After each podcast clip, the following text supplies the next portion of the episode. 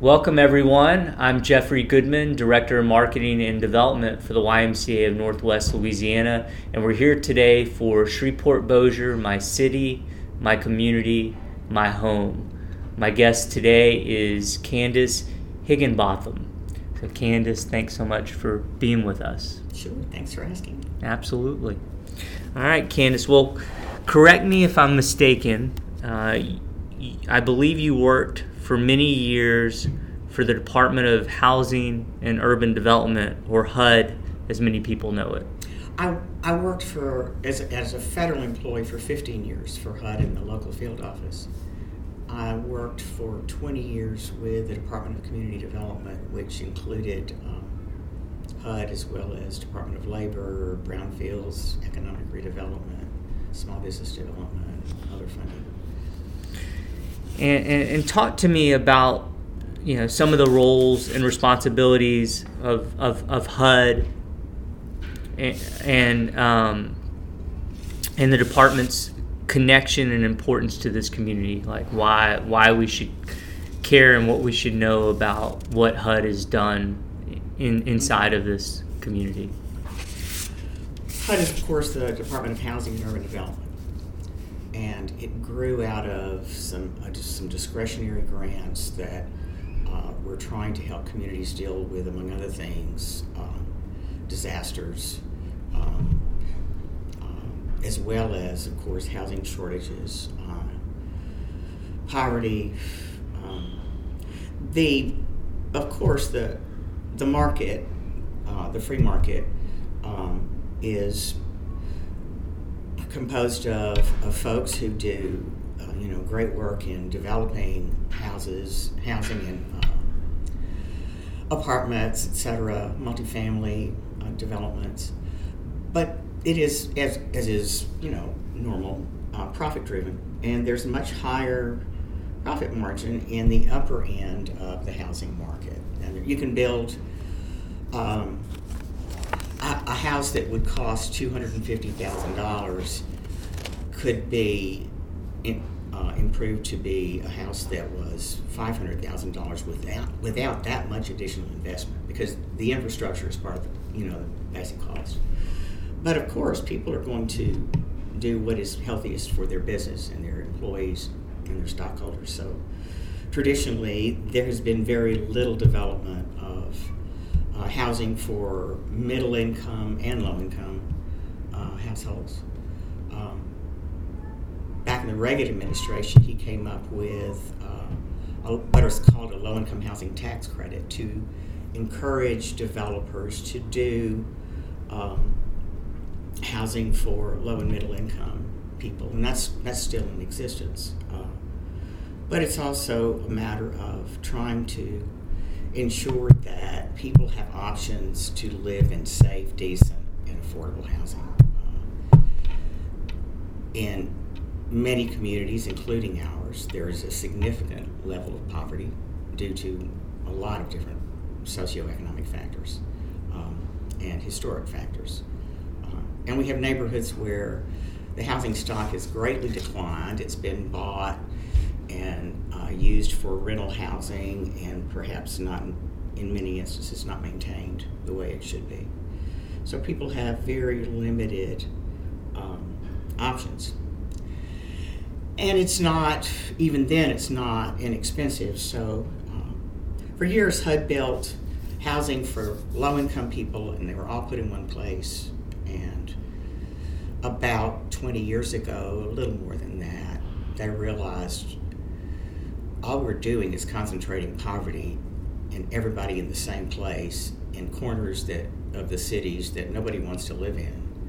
And so they began doing mixed income sliding scale developments um, with an emphasis on access to grocery stores, pharmacies, um, transportation, etc. And that has it's made a significant improvement in housing availability, but we're still very, very short on housing for the average middle class family, working class families, um, as well as low income. And I, I, think, you know, it's a condition that is global. You know, it's, um, it's just the nature of the market. Um, but there are efforts to, to try to improve that. Um, I worked for HUD for 15 years. I did work with the Department of Community Development for the city with grant writing and grants management for everything from, um, as, as, well as HUD funds, but also um, Department of Labor funding uh, for uh, job training for pe- people who had been laid off. For example, the dislocated workers from the manufacturing that we had that we lost 30% of in three years. Um, or it was actually more than that. Um, but that was, you know, when everybody was moving to South America or China for low labor costs and higher profit margins. Um, but I also worked with funds that were um, Foundation. We started the first Brownfields program in Shreveport and, and and talk to me for people. I, I know what that term means, but for people that don't know what brownfields are, would you mind sure. clarifying that? When EPA was running the Superfund program, which was all of these places that had been abandoned and had multiple uh, um, contamination issues from industrial use, typically. So nobody wants to touch them because once you buy it, that problem is yours. You may not even have known it was there, but it's yours.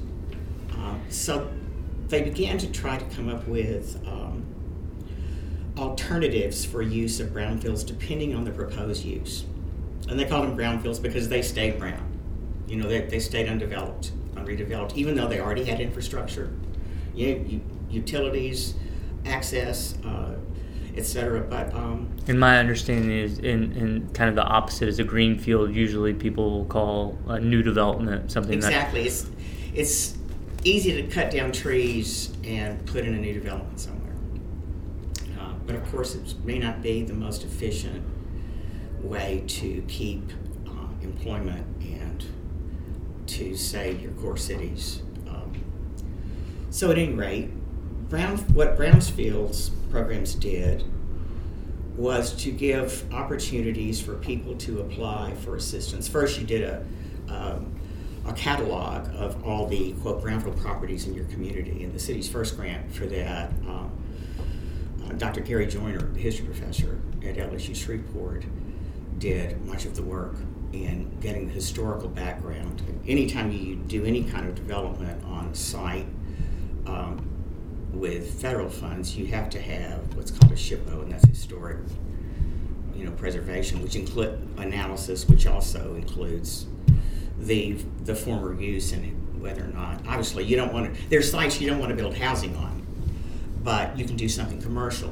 What McDonald's ended up doing, for example, is going into inner cities and developing uh, McDonald's restaurants by putting down a concrete slab over everything, and then it's fine you know, then you don't have to worry about it. You don't plant.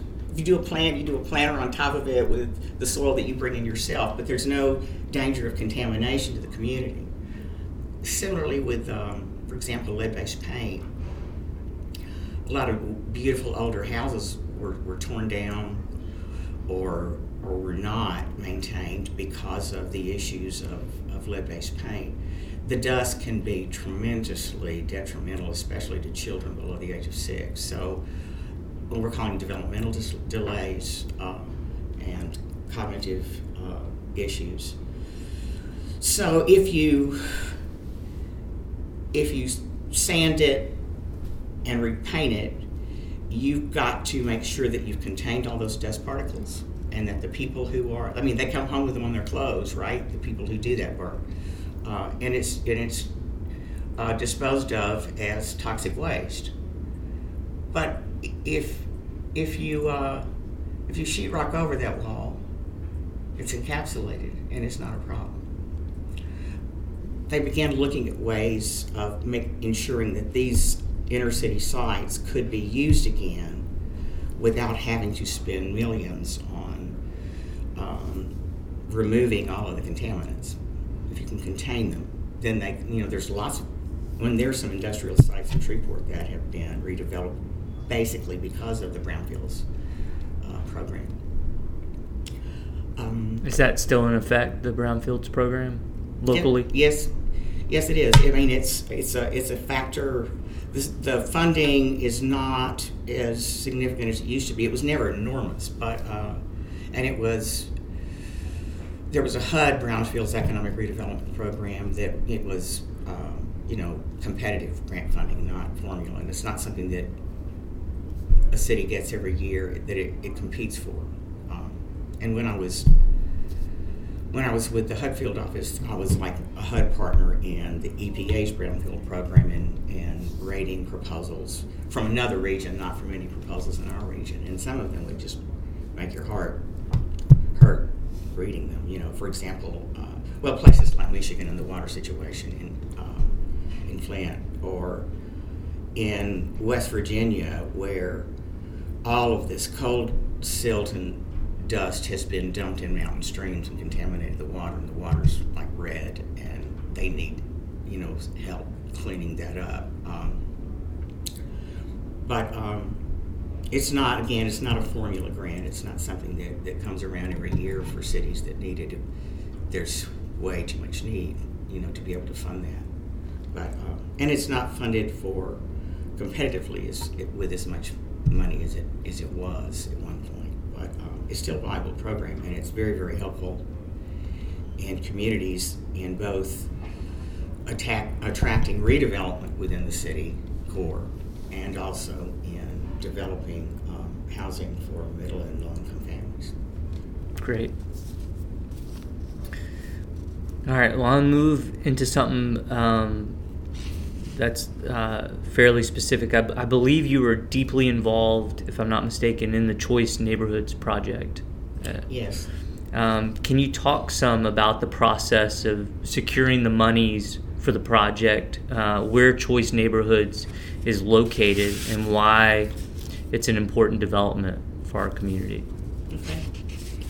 Um, I had, they, they closed field offices all over the country, mostly to where there was, on, in, did, uh, in budget cuts, uh, to where there was only one state.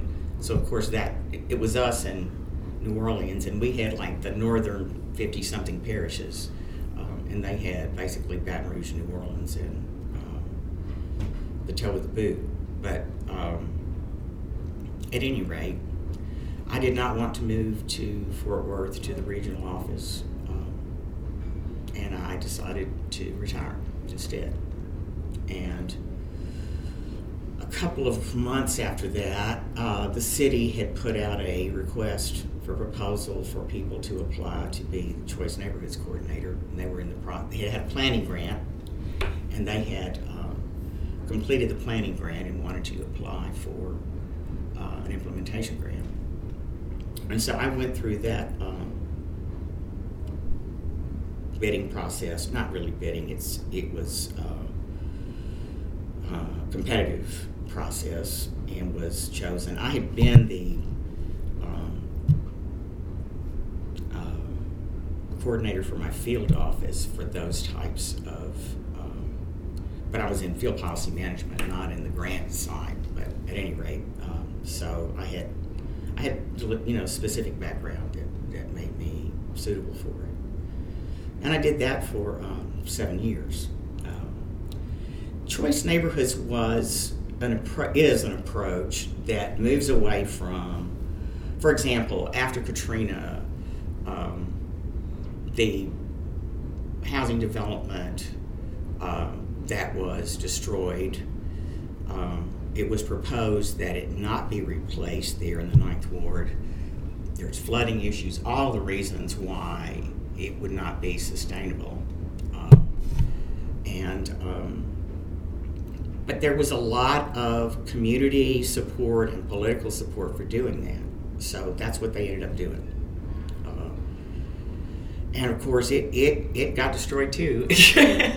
Not as badly as Katrina, but nevertheless, it doesn't make sense to build um, housing for people in areas where they don't have good transportation, they don't have good schools, they don't have access to health care, they don't have grocery stores, the little mom and pop places. you know, they're they're convenient, and God bless them. They're small businesses in a neighborhood, which are very important.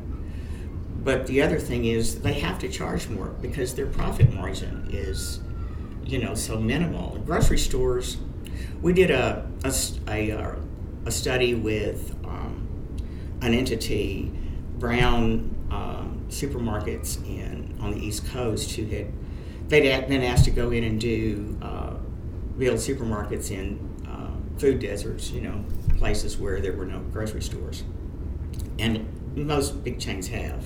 Uh, and they had done it successfully several times. And so they decided to create, they said, look, we don't need to be the only people doing this. So they created a nonprofit that would go in and do an, a market analysis, visit the main grocery stores in the area.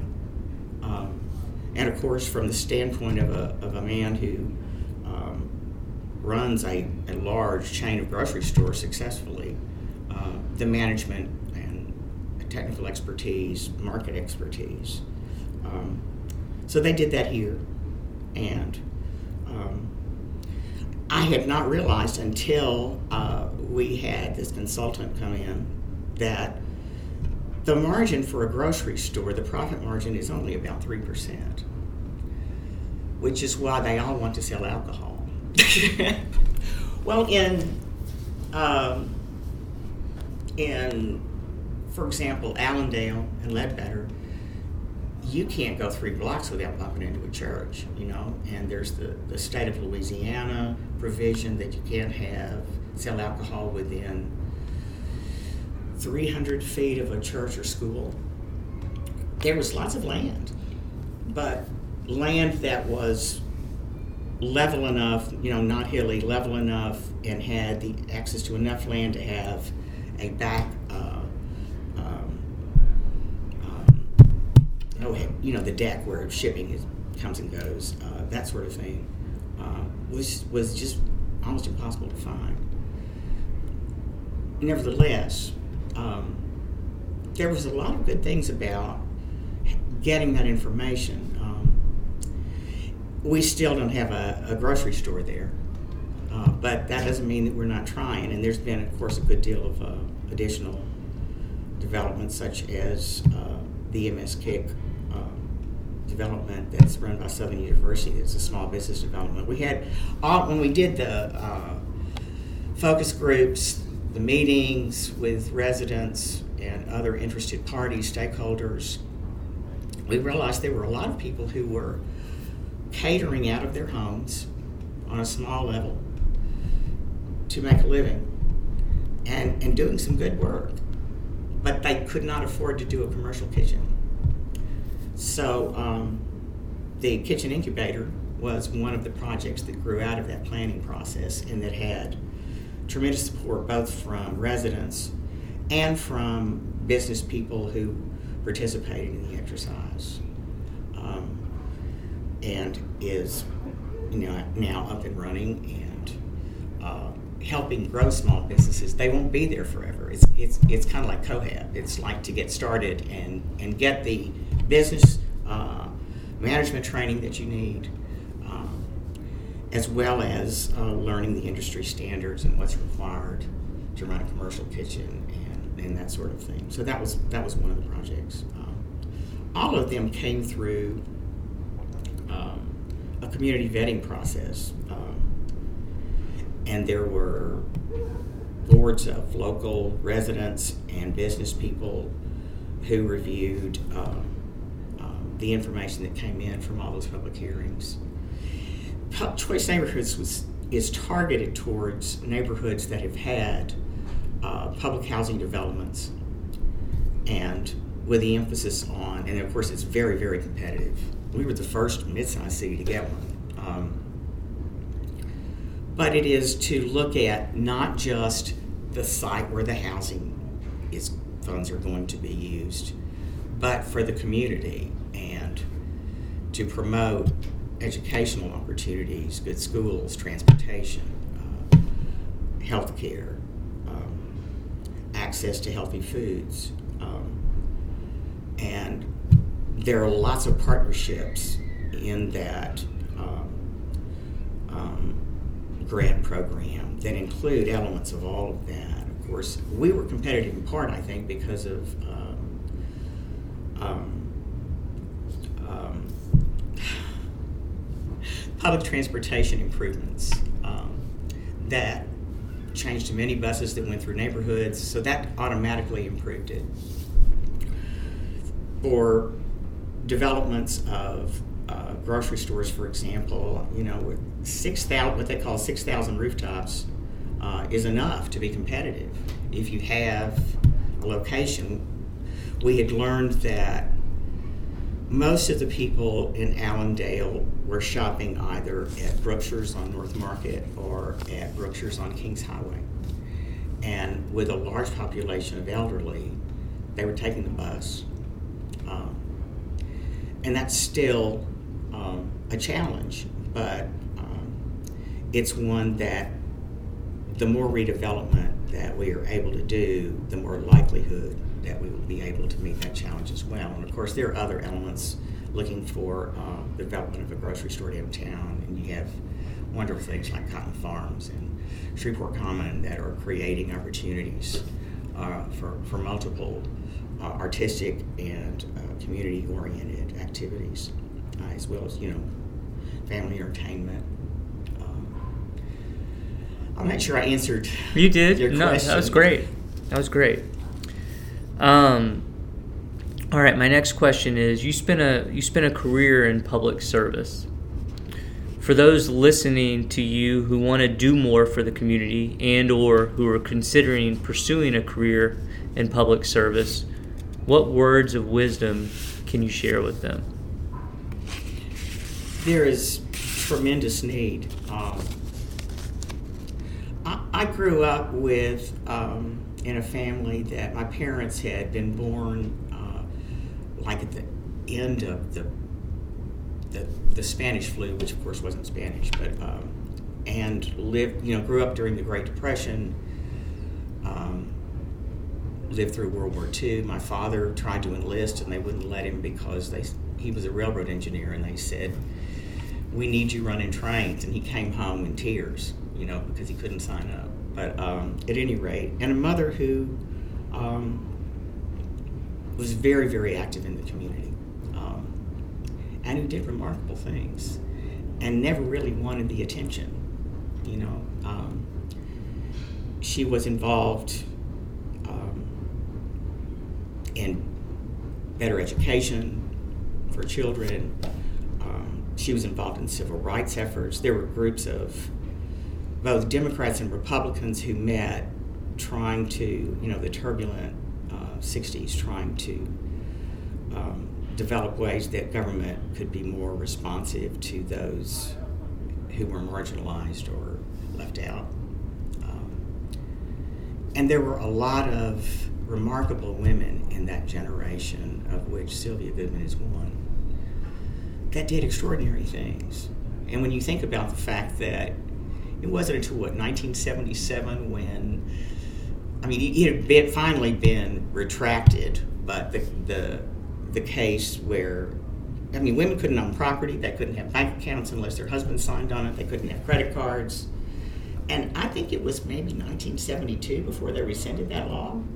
You know, it was kind of bizarre. I, you, you don't think of it that way. But, um, but they also did work on creating a response for the homelessness that began to um, creep into our neighborhoods, which were the result of, of a number of factors, one of which was pretty much shutting down all the mental hospitals, or most of them, after some abuses were found. And but it left all these folks just loose in the community. And then, of course, we had um,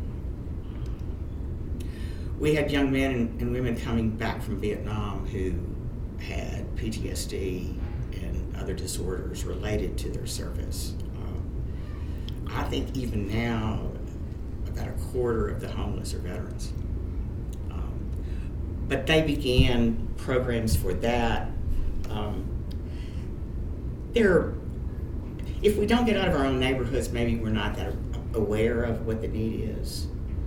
But but there are folks who did, and um, as as one of my favorite professors would would tell his class, his first class um, in college was, as you go through life, try to look at things from the balcony, and he would use a metaphor of kids going to a dance and the ones who were close to the stage. It was hot, the band was loud, and there was a lot of people there. It was great. People a little further back, you know, said, "Yeah, it was pretty well attended. It was nice. The band was, it was, it was good. It was not quite loud enough." And then there were people at the back who couldn't hear, and it didn't look like there was hardly anybody there. But if you went up to the balcony, you could see the big picture, and um, it was a metaphor that influenced me and has sustained me in many ways my whole life. But what I saw growing up was what um, what people could do in their own community just by volunteering, just by participating in PTAs and um, uh, the Conference of Christians and Jews, uh, organizations that were community-based organizations designed to meet a particular community need, churches that worked together to address uh, problems in the community and hunger um, and homelessness. Um, we have, we still have a lot of heroes out there. Most of them, nobody really knows that that's the case, but, but some very distinctive people that have dedicated their careers to whether they are um, uh, working people with small businesses or you know employees of other businesses or women staying home and, and raising children or caring for elderly parents. Um, there are volunteer opportunities for everyone. The the Martin Luther King Health Center, which Sister Margaret started in the Bottoms, for example, uh, was with,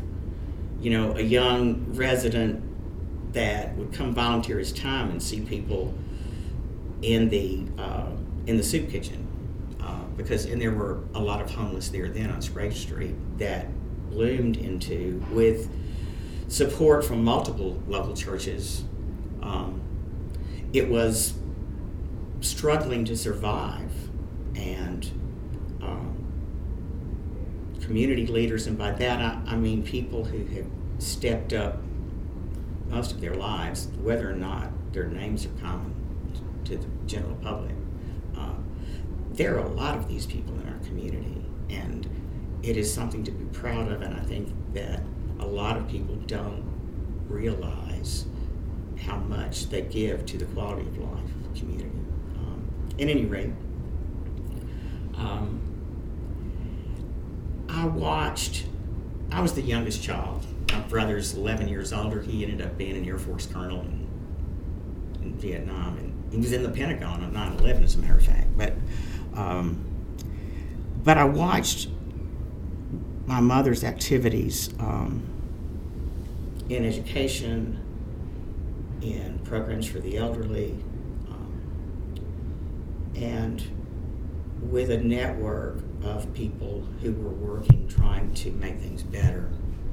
Um, and I was really inspired by that. When I when I got to college, of course, I was I really loved doing community theater, and I thought I'd major in theater, you know, and end up selling insurance like a lot of kids that did.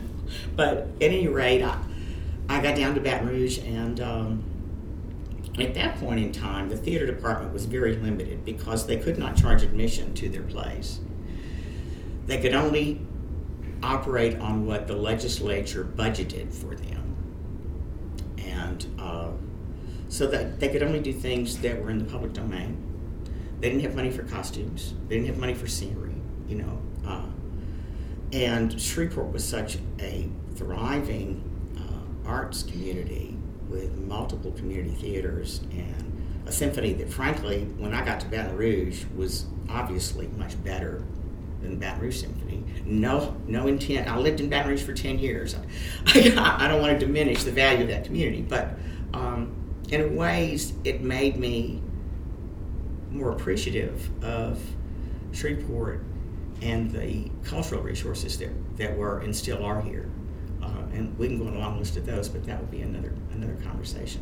Um, nevertheless, I didn't know what I wanted to do. I ended up in graduate school in political theory, which really, actually, I learned a lot from.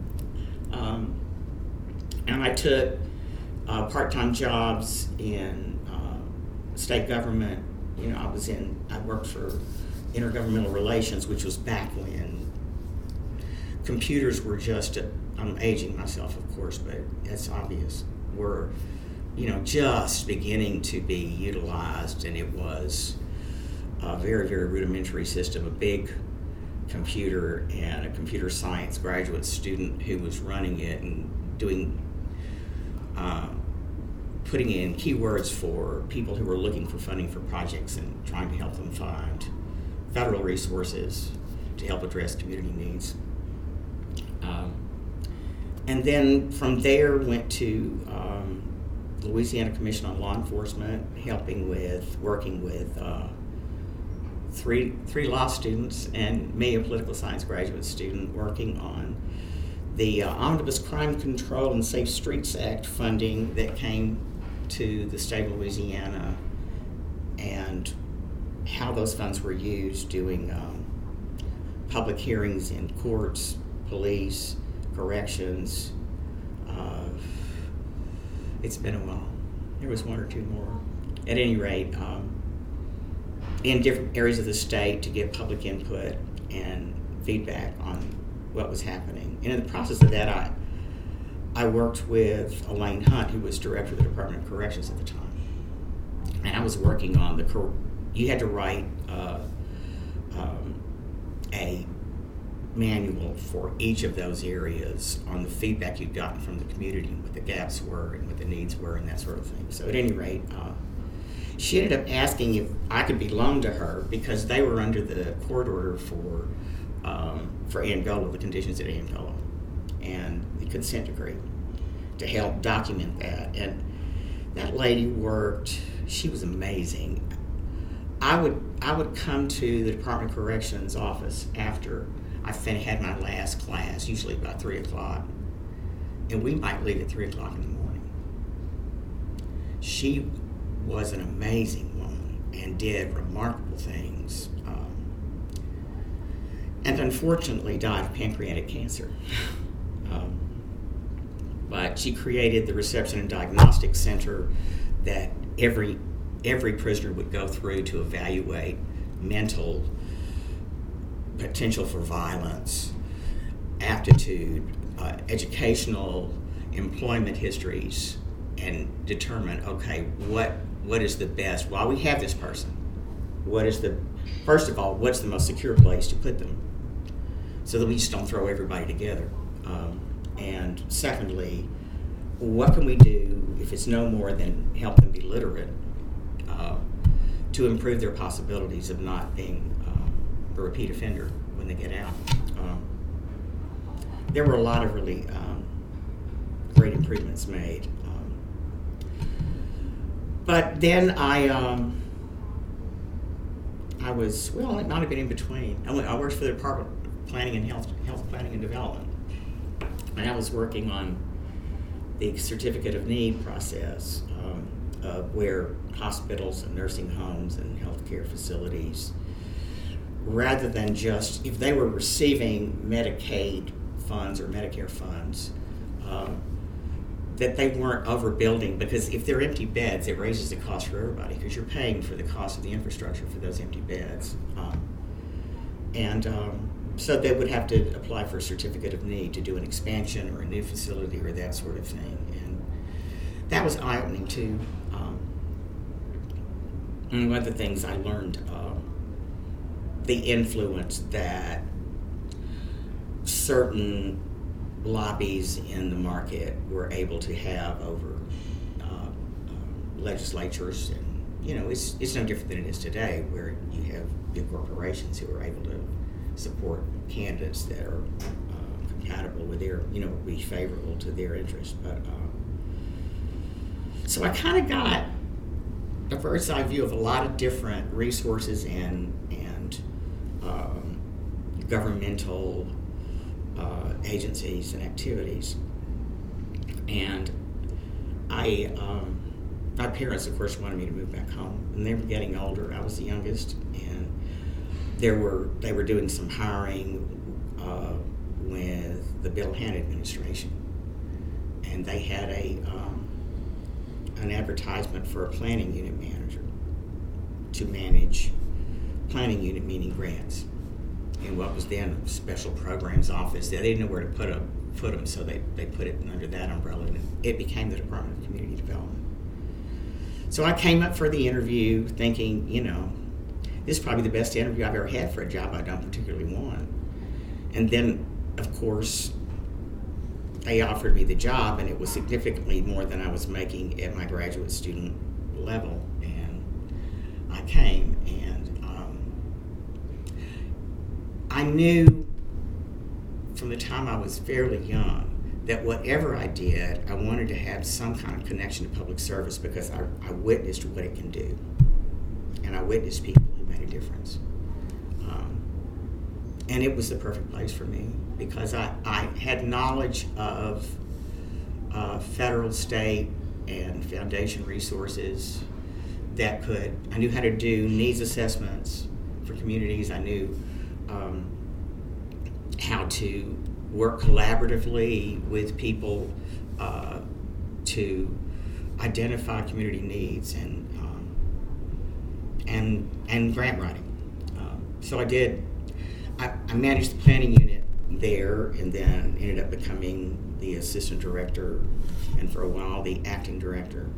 Um, and then HUD offered me a fellowship to uh, be a, a fellow for a, a two year period. They, they had not promoted people except from within in almost 20 years. And they said, we need people who have actually run programs, you know, and been in communities.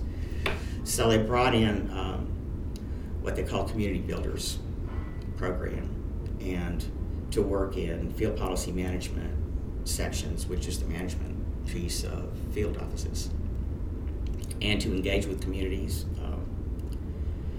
and so I did that. And at the end of the two years, they had um, put out um, vacancies that we could apply for. And I was one that was lucky enough to get one. So I ended up staying there 15 years. Um, it is some of the most frustrating work. because, you know, what you also see, unfortunately, is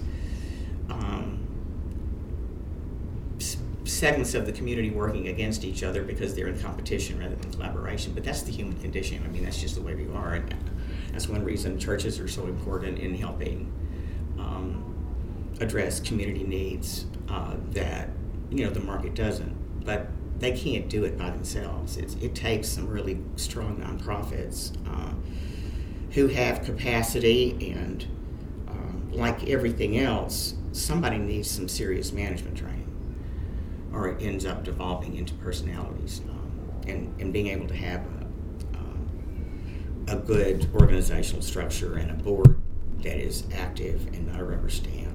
Um, but um, it, it was very fulfilling and it was very uh, helpful when I went to work for the city on a contract basis to do uh, to work with the Choice Neighborhoods Initiative and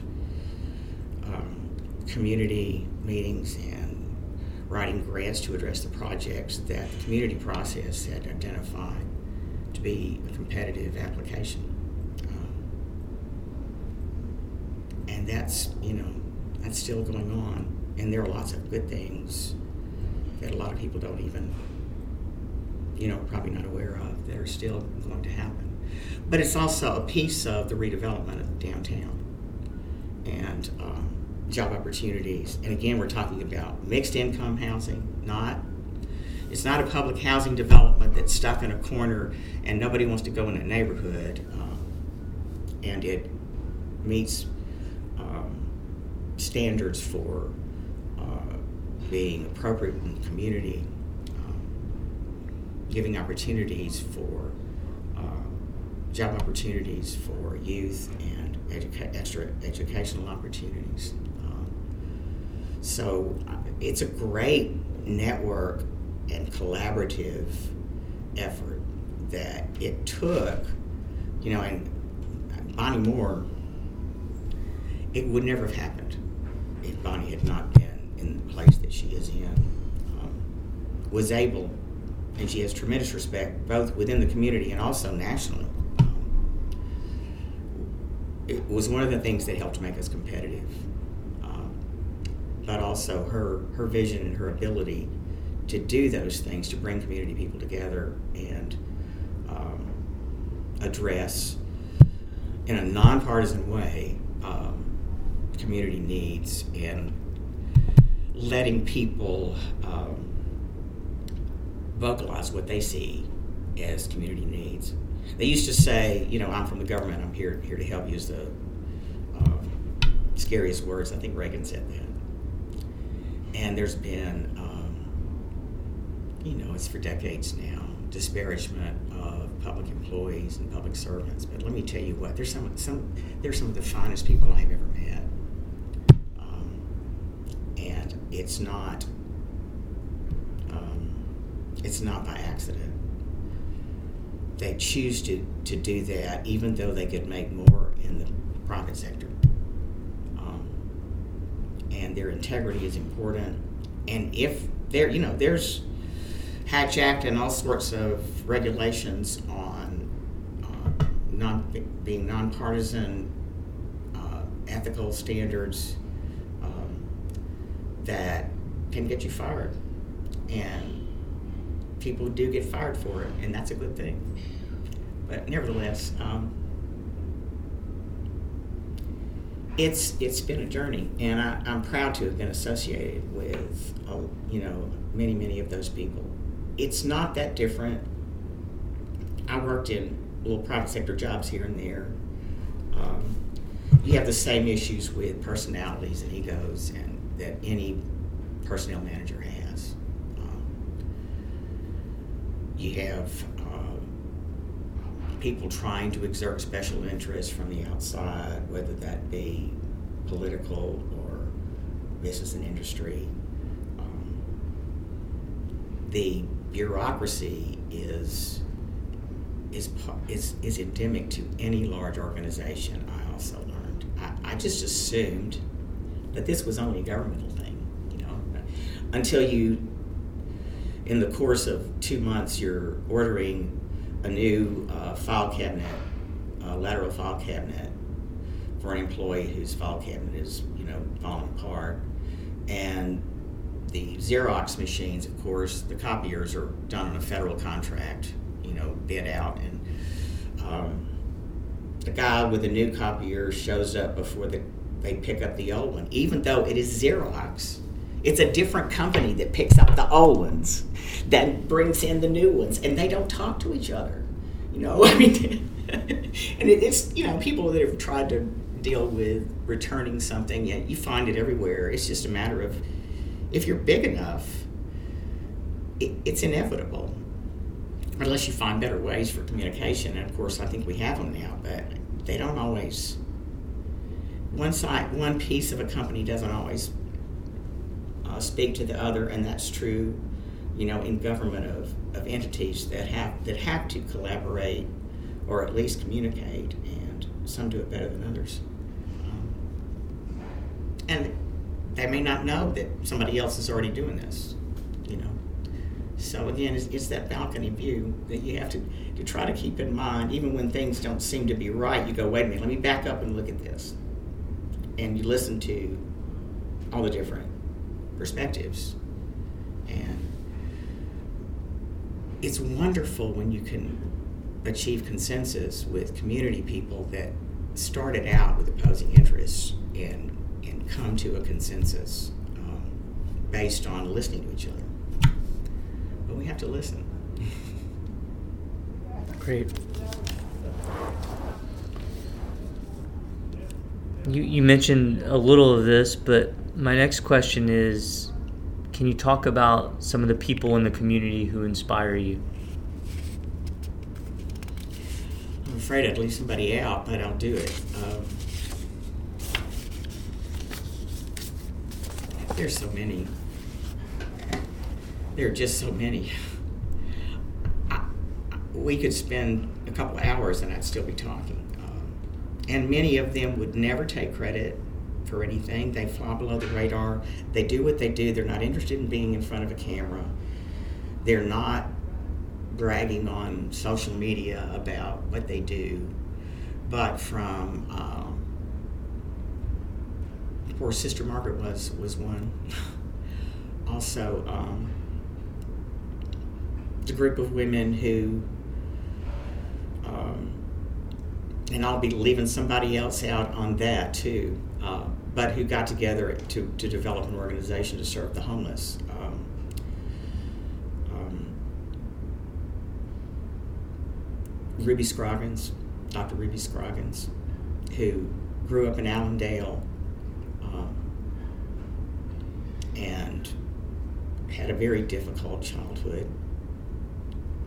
Ended up getting a PhD at Northeast and took J.S. Clark and turned it completely around.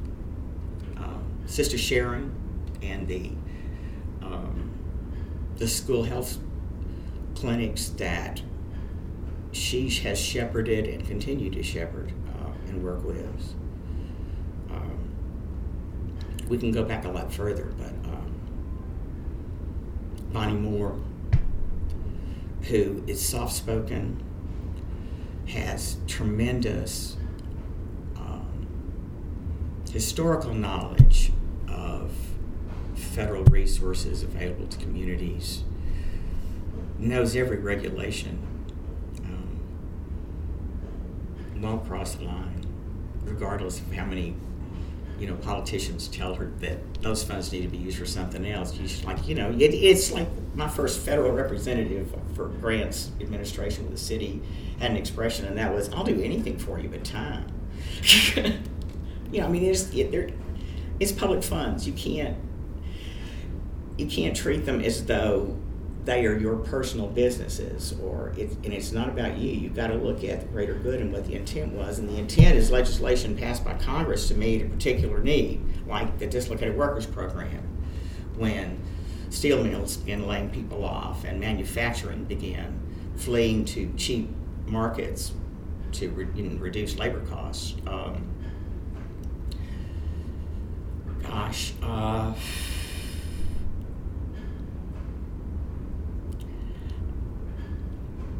it's hard not to to to list a gazillion. I think my mother was one, Myrtle Pickering, who who worked with, um, who directed the Caddo Council on Aging and took it from a really small little agency to one with capacity and leadership that has followed um, in that same dedication.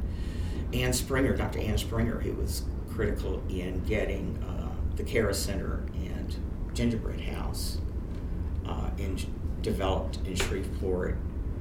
And we are, it is one of those things that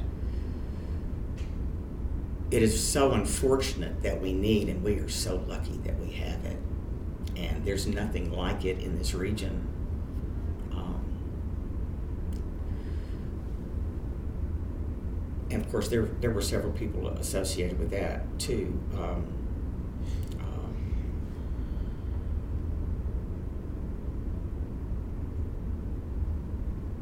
the the young pastors who are now, you know, some of them in their 90s, uh, that were the core of the civil rights movement in Shreveport. And um,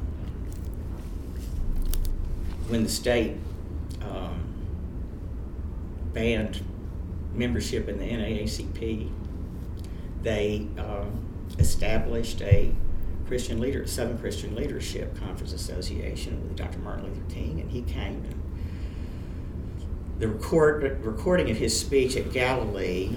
I mean, it's called the Speech at Galilee. You can listen to it online. All in it are all the underpinnings of the "I Have a Dream" speech. Um, it was C.O. Simpkins, Dr. C.O. Simpkins, who brought him here. Uh, he made Reverend Harry Blake one of his first field sergeants or right, right, right arms. And of course, Harry Blake almost lost his life just trying to hold a service for the children that were killed in the Birmingham church bombing. Um, I could list all those names, but I'm sure I'd leave somebody out. But if you've ever, um, well, you know, of course, E. Edwards Jones, uh, Dr. Jones, uh, Pastor McLean. Um, and again, I'm going to leave some out. Nevertheless, the the Civil Rights Coalition that was formed over a decade ago, with the core of those pastors, and then of course you're talking about Dr. Sarpy and Maxine Sarpy, and they they treated um, Harry Blake on a couch at Little Union after he was almost beaten to death. Um, and if if you've if you've never heard Maxine speech, you've really missed some, speech speak. You've really missed something. They were really bright. I mean, they hosted the, the national meeting of the Southern Christian Leadership Conference in Shreveport in what 1962, with George Doratories here. You know, I mean, you think about the courage of those young folks, and all they were doing was trying to get to be able to register to vote, to be able to um, be served at a counter, um, to make a decent living for themselves, and um, to have their children be able to go to good schools.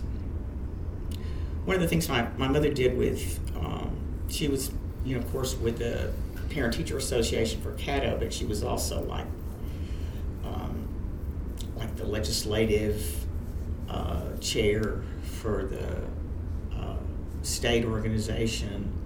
They proposed things like um, they passed laws that prohibited taking small children out of schools in South Louisiana to peel shrimp, um, child labor laws, that type of thing. But um, she and a number of other folks like Aaron Silber, Charlton Lyons, um, um, oh gosh, the lady who, who, who uh, ran for mayor ages ago. Um, Virginia. Oh, I, certainly Virginia Shehee, yes, absolutely. And, and, I should have mentioned her right off the bat too. Uh, who just did things because they were the right thing to do, and they and they didn't think about how they might be perceived or how it might affect their social standing or um, took their ethics, whether it was, well, their Judeo Christian ethics for the most part, I suppose, um, and worked together to try to make things better. Um, they really worked hard for education. Um, and managed to make some significant gains in their Um, unfortunately, you know, we still got a ways to go, you know. Um, nevertheless, and I think a lot of it is, I, I remember when I was about 12 asking my mother why people didn't believe that, well, but then we called African Americans or something worse. Um, that that they had so much difficulty in their communities and were often mistreated, taken advantage of, um, and worse. And she said, Candace, because if it doesn't happen to them or to someone they know, it's like, I, I don't believe that's happening. And yet, if you look at the data for Caddo Parish for uh, the 50s and 60s, um, it, it was uh, it was very bad. It was after. I don't know if you want this, but you can cut it out if you don't. after the uh, incident at Little Union Baptist Church, I remember coming, I was home from school and mother came home from work. She was working for the Caddo Safety Council uh, in the Medical Arts Building, and she came home crying and upset because she, she had seen horsemen hurting children walking from from BTW, and knew about um, riding horses in the church, and um, it really, really shook me that day. Um, but it also opened my eyes to, to see what I might not have noticed. Um, I was still pretty naive. Um, but nevertheless, the folks that in that community, um, the North Louisiana Civil Rights Coalition has been collecting oral histories from these folks who were involved in the civil rights struggle. And a lot of what happened in Shreveport really did influence nationally. Uh, I mean, Dr. King taught about, came and taught a thing about nonviolence and how important it was in ma- making change, nonviolent techniques for children who were going to be integrating Caddo Parish schools uh, to avoid uh, conflict if at all possible. Um, but they've collected all these oral histories, and there are uh, there are two sisters on the board of the Civil Rights Coalition um, that were the children of the custodian who lived in the house next door, or um, I think in churches we call them the sexton, or a lot of churches do. And they remember after that incident their father telling him to come help him clean up the church because, of course, it was, you know, the indoors with horses inside and everything you can imagine. Um, so they were there helping him, and over the course of several days, um, a Shreveport police officer would come and stand in the back and watch him with his arms folded and his gun on his hip, which was pretty. Um, telling to those two two children, you can two little girls, you can imagine, and terrifying after because they they were there when it happened. So um, anyway, um, all of that's really important, and, and one of the things that the Choice Grant is doing in collaboration with some local foundations uh, uh, and other funding, um, along with the Choice funding, is saving Old Galilee, restoring it to its footprint. We can't restore it to it's it's on the National Register as an architectural element to the historic district, but it, it is it's been commented by both federal and state historic preservation folks that, that it, it's earned one by on its own because of the social history there. Uh, the um, it's being restored to its historic footprint, which means, and if we'd waited much longer, it would have been too late. Structurally, cosmetically, it will look the same, but obviously, you can't to do do a restoration. You have to use the same materials that were used to build it. You know, that that church was built by pretty much by parishioners in the twenties, early twenties. Um, it was founded by freed black slaves who built the first um, structure there.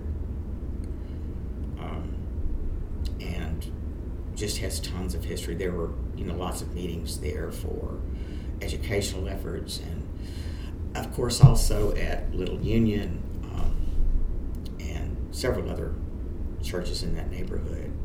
Churches were the foundation of black neighborhoods um, because there wasn't much other support available um, in a community, and ideally, neighborhoods people get to know, know, each other and take care of each other. But there's less of that now than there was, and a lot of that is there's lots of reasons for it. Not to mention the internet and um, just the fact that everybody's working, or most everybody anyway. So there's not the time or there aren't moms at home co-parenting kids and you know that sort of thing. Although there's still people who help each other in neighborhoods, and it's um, it is a sign of a healthy community when you can have that. If you don't, um, then everybody's got their own perspective and blaming somebody else for what things, why things are the way they are. When I mentioned the statement about I'm from the government and I'm here to help you, the perspective that um, programs took, HUD programs at least, and others as well, um, was looking at the community as a whole, not just one piece that you're going to fix. And what are the other resources in the community, both private and public and nonprofit? What's missing? Getting people together to talk about what they see as the biggest needs and problems in their in their community. We have um, we have neighborhood associations, but and I once when I was with the city with community development um, as an employee, I, of course, I, I, talked a lot with Mack McCarter, who was who's another local hero who uh, was developing his remarkable uh, model. And I asked him if he'd talked to any neighborhood organizations, and he said yes, but you know, I, I have found that in some of, for some of them, they are more interested in keeping people out than letting people in. and he said it, and it, in some cases, it's it's kind of like, um, oh heck, the the science fiction novel um, of the farmyard. Um, Animal Farm. Yeah, if you're not careful, the pigs take over. which was pretty pretty insightful, I think. He realized in his ministry, he said he felt like from the pulpit he was throwing droplets of water and people were catching them in Coke bottles, you know, uh, rather than being in and among and listening to minister to people. And we think we know what people's problems are, but if we don't talk to them, we don't know, you know. So rather than the government coming and telling you what they can do for you, it's do the due diligence, the research, and the community engagement, and you tell us what you need. And we'll see if it's something that is possible for government to be, you know, if it's something that's obviously handled by the private sector, you don't want to do that because there's resources to do that already. But, you know, in many cases, there are not. And I've uh,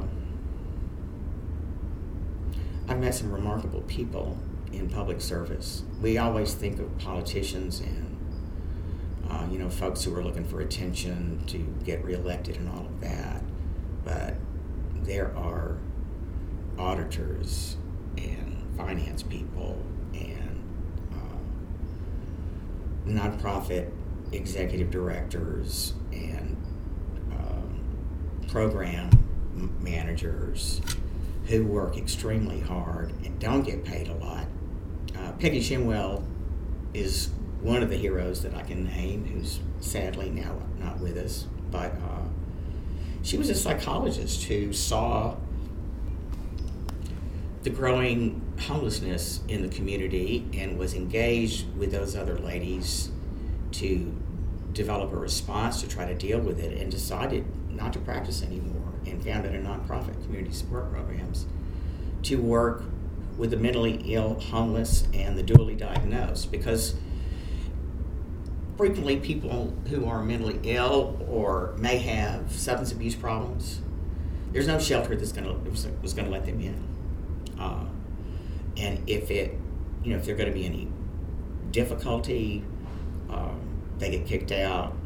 Um, so there, is there was a need for people who had master's level social worker um, certifications and some psychiatric social workers to work with people. In many cases, you're talking about it might be a veteran who is off his medication and the family has written off or in some cases, they see him once a month when he gets his disability check and he has a really nice time and they drop him back out to the street again. Uh, there's that that happens too. But to work with folks, get them assessed, stable on their medications, and in the meantime, keep them in transitional housing where they can be have a case manager um, and then help them get into an apartment, a job, and they've had remarkable success. Um,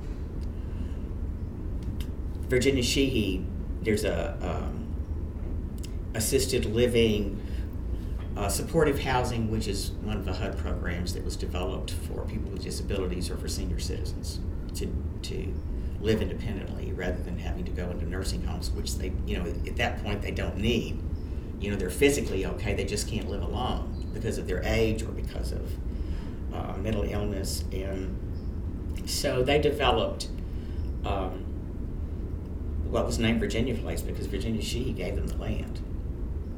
Um, and it's apartments for people with mental illness who are able to be stable and with you know minimal support, case management support, getting them to doctor's appointments, uh, helping them deal with um, insurance or uh, Medicare or Medicaid issues. Uh, people can live in the community instead of being homeless and can be stable, some work.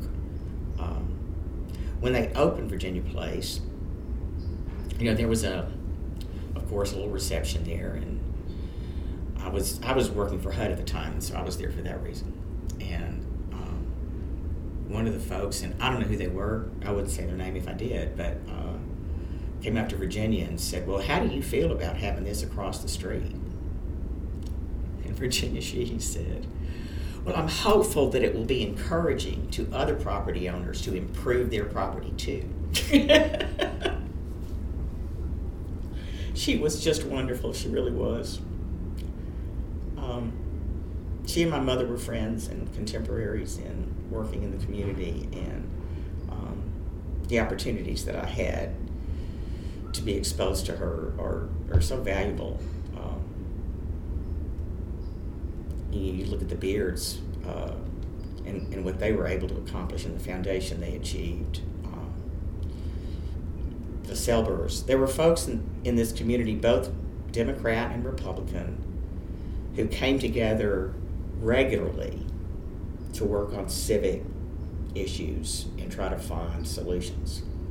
Uh, and we still had, you know, we still had lots of problems depending on, you know, the economy, uh, race relations, and um, school issues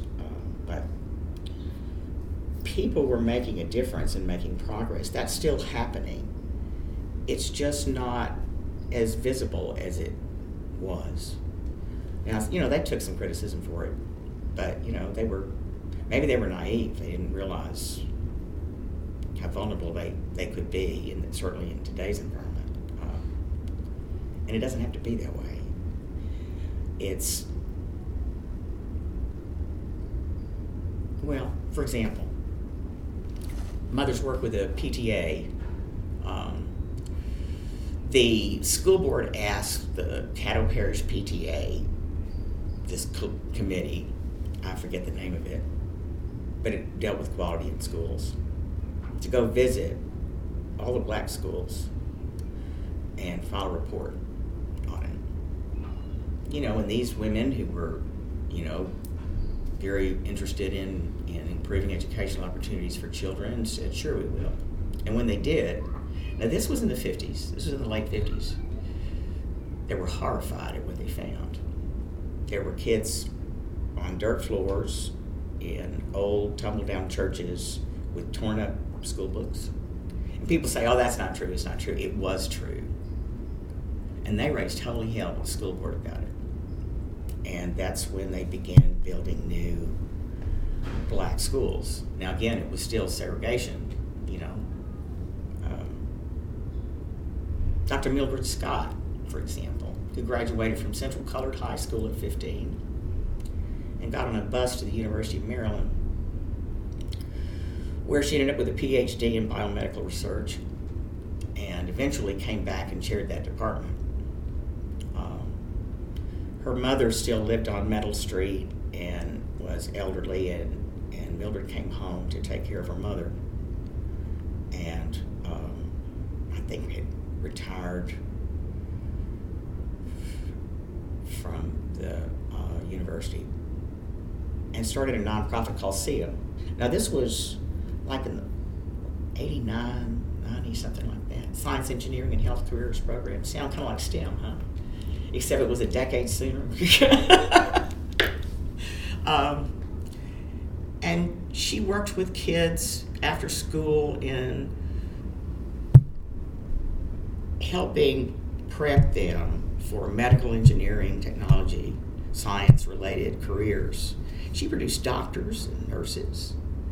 Um, below the radar, didn't do the big you know meetings in front of the TV cameras on all the wonderful things they've done, and that's necessary for big nonprofits to do. I understand, but um, but without making all that noise. And I, I can't help but thinking about that little 15 year old girl on a bus in North Carolina. You know. Um,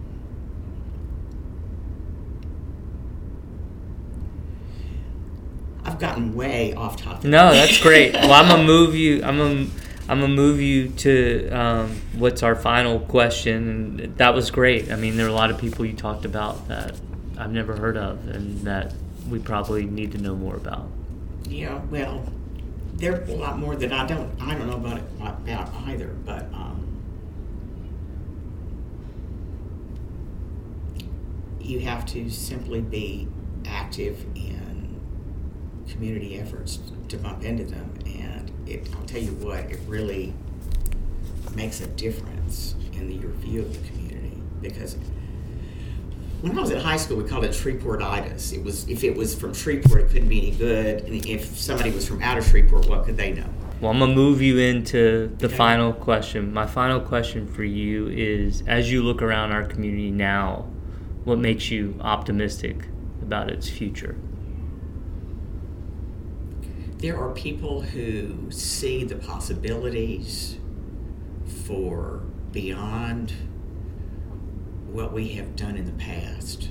Um, you know, and that's the young men, and I say young, of course, that's, it's my age, they're young, uh, who have come back and, um, and I, I don't re- I don't remember all their names, so I'm not going to mention any, but have taken the Sears building and done the redevelopment of that of uh, a coffee shop and commercial on the ground floor and residential above, and there's three or four other buildings. Uh, what people were able to see in the value of an arts district, and as hard as it was uh, to get to the point where they finally did open the pavilion, have the pavilion open, uh, Shreveport Common, and there's always folks in Shreveport that say, "Oh, it's not going to be any good unless the private sector does it."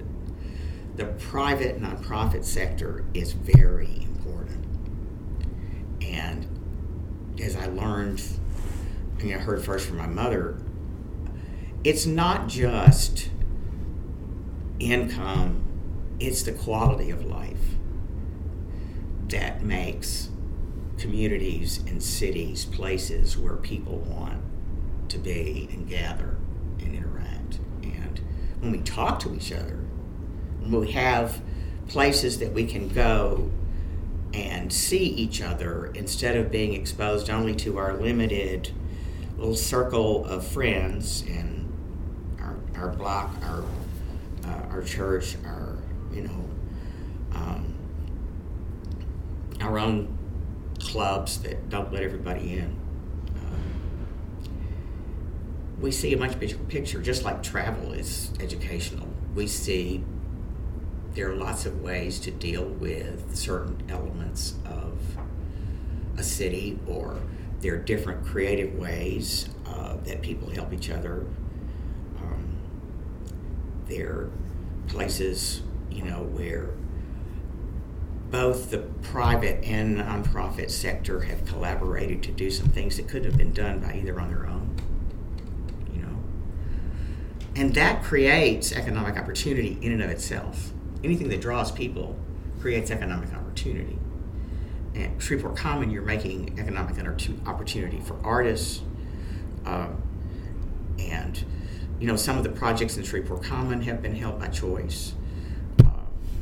Uh, the efforts to uh, save and redevelop uh, those two iconic old houses on Austin Place. Uh, the um, oh heck, what's the name of it? The what is it? Three-story building that was the center of Black cultural life um, in the twenties. That um,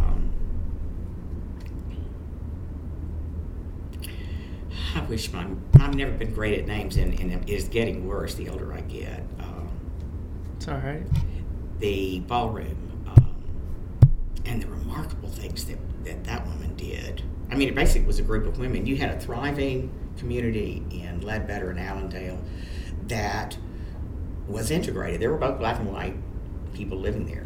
Uh, that there were black businesses, but they didn't have the type of clubs, businessmen's clubs that um, um, that you know white families did.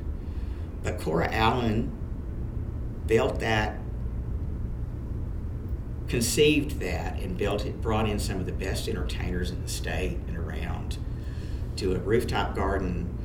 The and it was a it was a community of black women, many of whom were business people, and they created office space for their husbands, entertainment for their families, and I mean, it was really extraordinary. Um, it's one of the reasons Peggy Shimwell named that development, you know, of uh, townhomes. Um, it's behind what is now the, um, um, oh heck, the dollar store. Which, when that was done, Liz Wayne said it was the first new development in Ledbetter in 30 years but it was a store for people to buy things that they didn't have to take a bus to to Kings Highway or North Market, you know, as well. And they carried some food items, but at any rate, um, the little two rows of two-story townhouses. Um, Peggy named the Cora Allen development after her because of the amazing things that she did and how little she's known. I love Cheryl White and the tours that she does in um, the historic cemetery of yellow fever victims and what people have come together and done there to build a monument there that acknowledges. I mean, we lost, what was it, 24% of our population. Uh, we weren't even really a city then, but nevertheless, it, it, I mean, not really, but for the most part. Um, people like Gary Joiner, you know, who's continuing to do significant, like for example, they found the, another graveyard there um, that they think is where um, the Shreveport father is buried um, because and that was a couple that came from New Hampshire. I didn't even realize that till I finally was able to take her tour not a few not too long ago. And there were like seventy people, you know, wow. twilight in the cemetery. It was terrific in Oakland Cemetery, you know. Uh, anyway, um, that keep digging in the dirt of community life and finding jewels, and and many of them are people. I, I just wish we had more respect for each other social media has made it possible to insult people and not be accountable. And it's a you know it's a wonderful mechanism for keeping up with family members and friends, but it has become um, weaponized, and and you know our enemies have used it against us. China and Russia are doing everything they can to split us apart. You know, and, and by feeding into all of our worst um, characteristics to try to divide us. But um, the kids are smarter than we are. They always are. Well, I appreciate you being here, sharing your story today, and um, you have such a unique and important perspective. So I appreciate you making no, I'm the time. not sure I gave you what you wanted or what you were looking for. You were great. Okay. But thank you. Thank you very much, and thank you for the people that you are profiling because it's really important. We need we need to recognize those people, and there are. You know, I, I am very well aware of some of them. They are reasons to be proud in this community, and we must remember the gains that have been made. Um, we're not really very good at at remembering the past. Um, it's um, I, mean, I don't even know how much history we teach anymore in public schools, but um, for some reason we love to complain. It's just human nature, and bad news gets more visibility, and people are more likely to click on it than good news. And the people doing all this good work, they're not jumping up and down saying, "Hey, look at me." You have to want to find them, and it's not hard. It is not hard. Thank you. Thank you. Absolutely.